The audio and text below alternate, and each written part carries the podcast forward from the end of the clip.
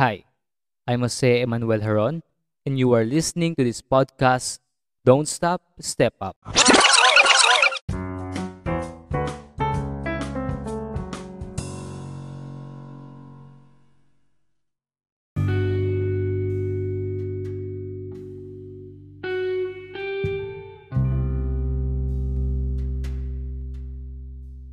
Ayaw mong ma-disappoint ka, and at the same time, ayaw mong maging disappointment sa iba.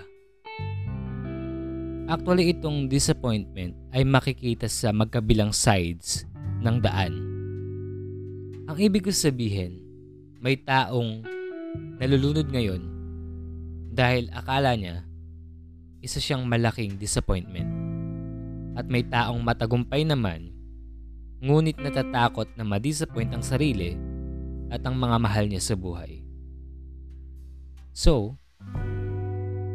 disappointment is a part of our lives, di ba? Pero teka lang, define muna natin kung ano ang disappointment. Sabi ng Oxford Dictionary, sadness or displeasure caused by the non-fulfillment of one's hopes or expectations. So ang big word natin ngayon ay expectations. Gusto kong ma-attach yung emotion mo sa episode na to by visualizing the following scenarios. Okay? Number one, may kakilala ka na di nakapasa sa board exam. Next, may kaibigan ka na hindi nakapasok sa dream university niya. Hindi ka nakapasa sa interview sa pinapasukan mong trabaho. Hindi nakamit ng tito mo yung expected na kita niya sa bagong business na tinayo niya. Actually, madami akong scenarios na pwedeng masabi sa'yo. Kasi ang totoo, ang dami nating expectations sa buhay. Marami tayong goals na gustong matupad. So, disappointment is an expectation versus reality. Pero, ang nanalo, ang reality na hindi umayon sa expectation mo. Okay. I remember, nabasa ko sa Better Up blog, yung writer ay si Maggie Wool. Doon na-explain yung tinatawag natin na arrival fallacy, which would be one of the reasons bakit tayo nadidismaya or nadidisappoint.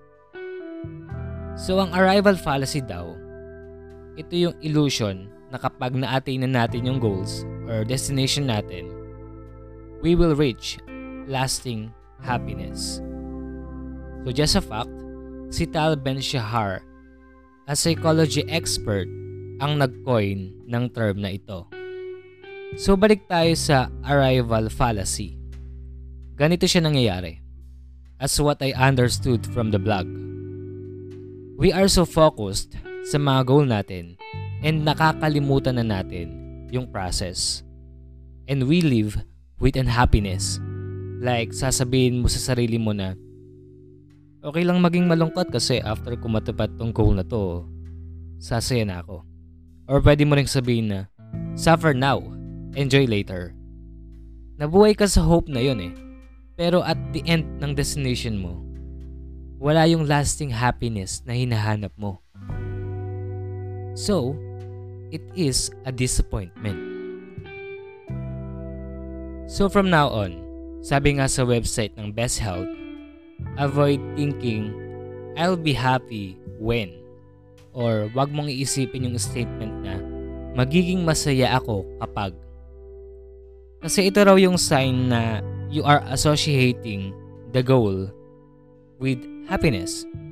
Kasi ang problema, happiness is not a guarantee and hindi siya constant.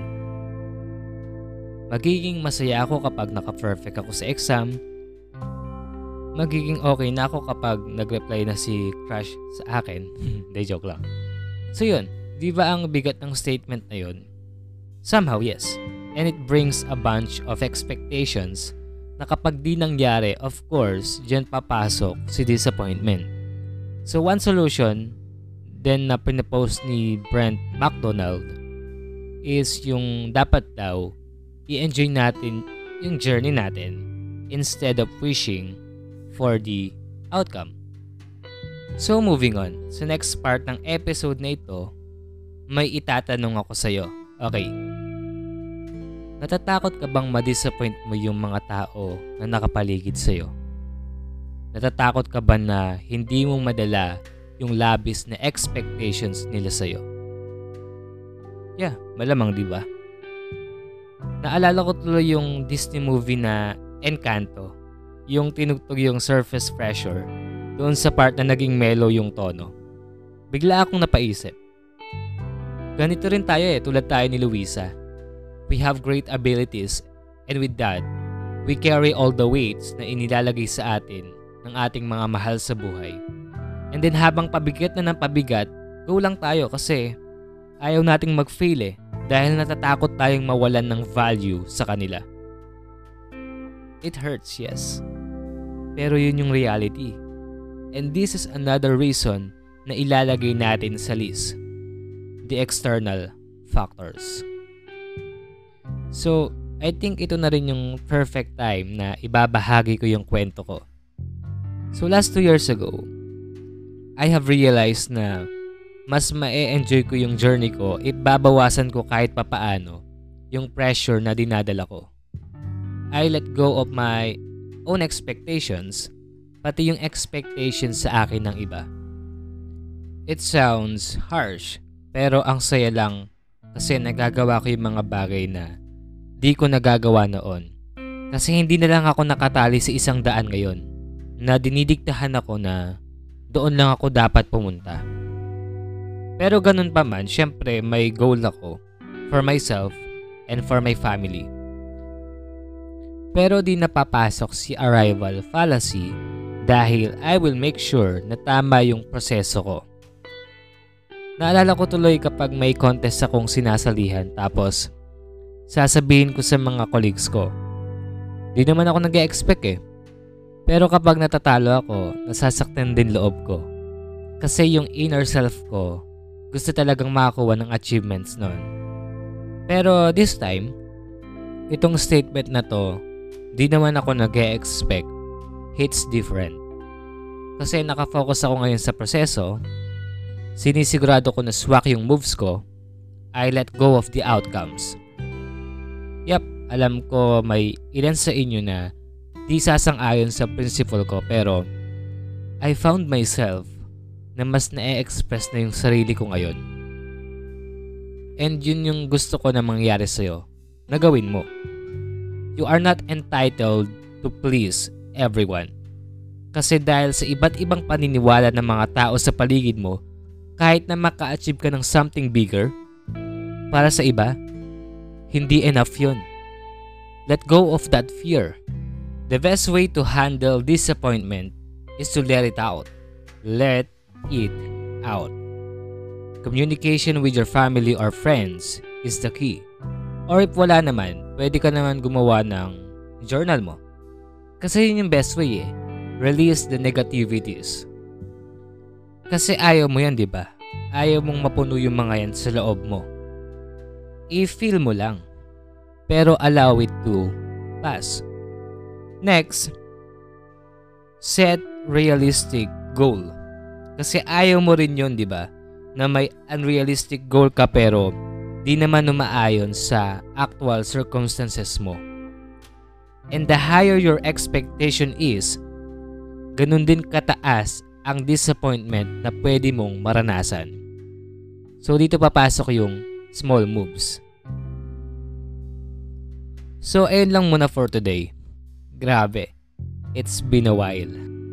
More episodes to come. Basta yun nga.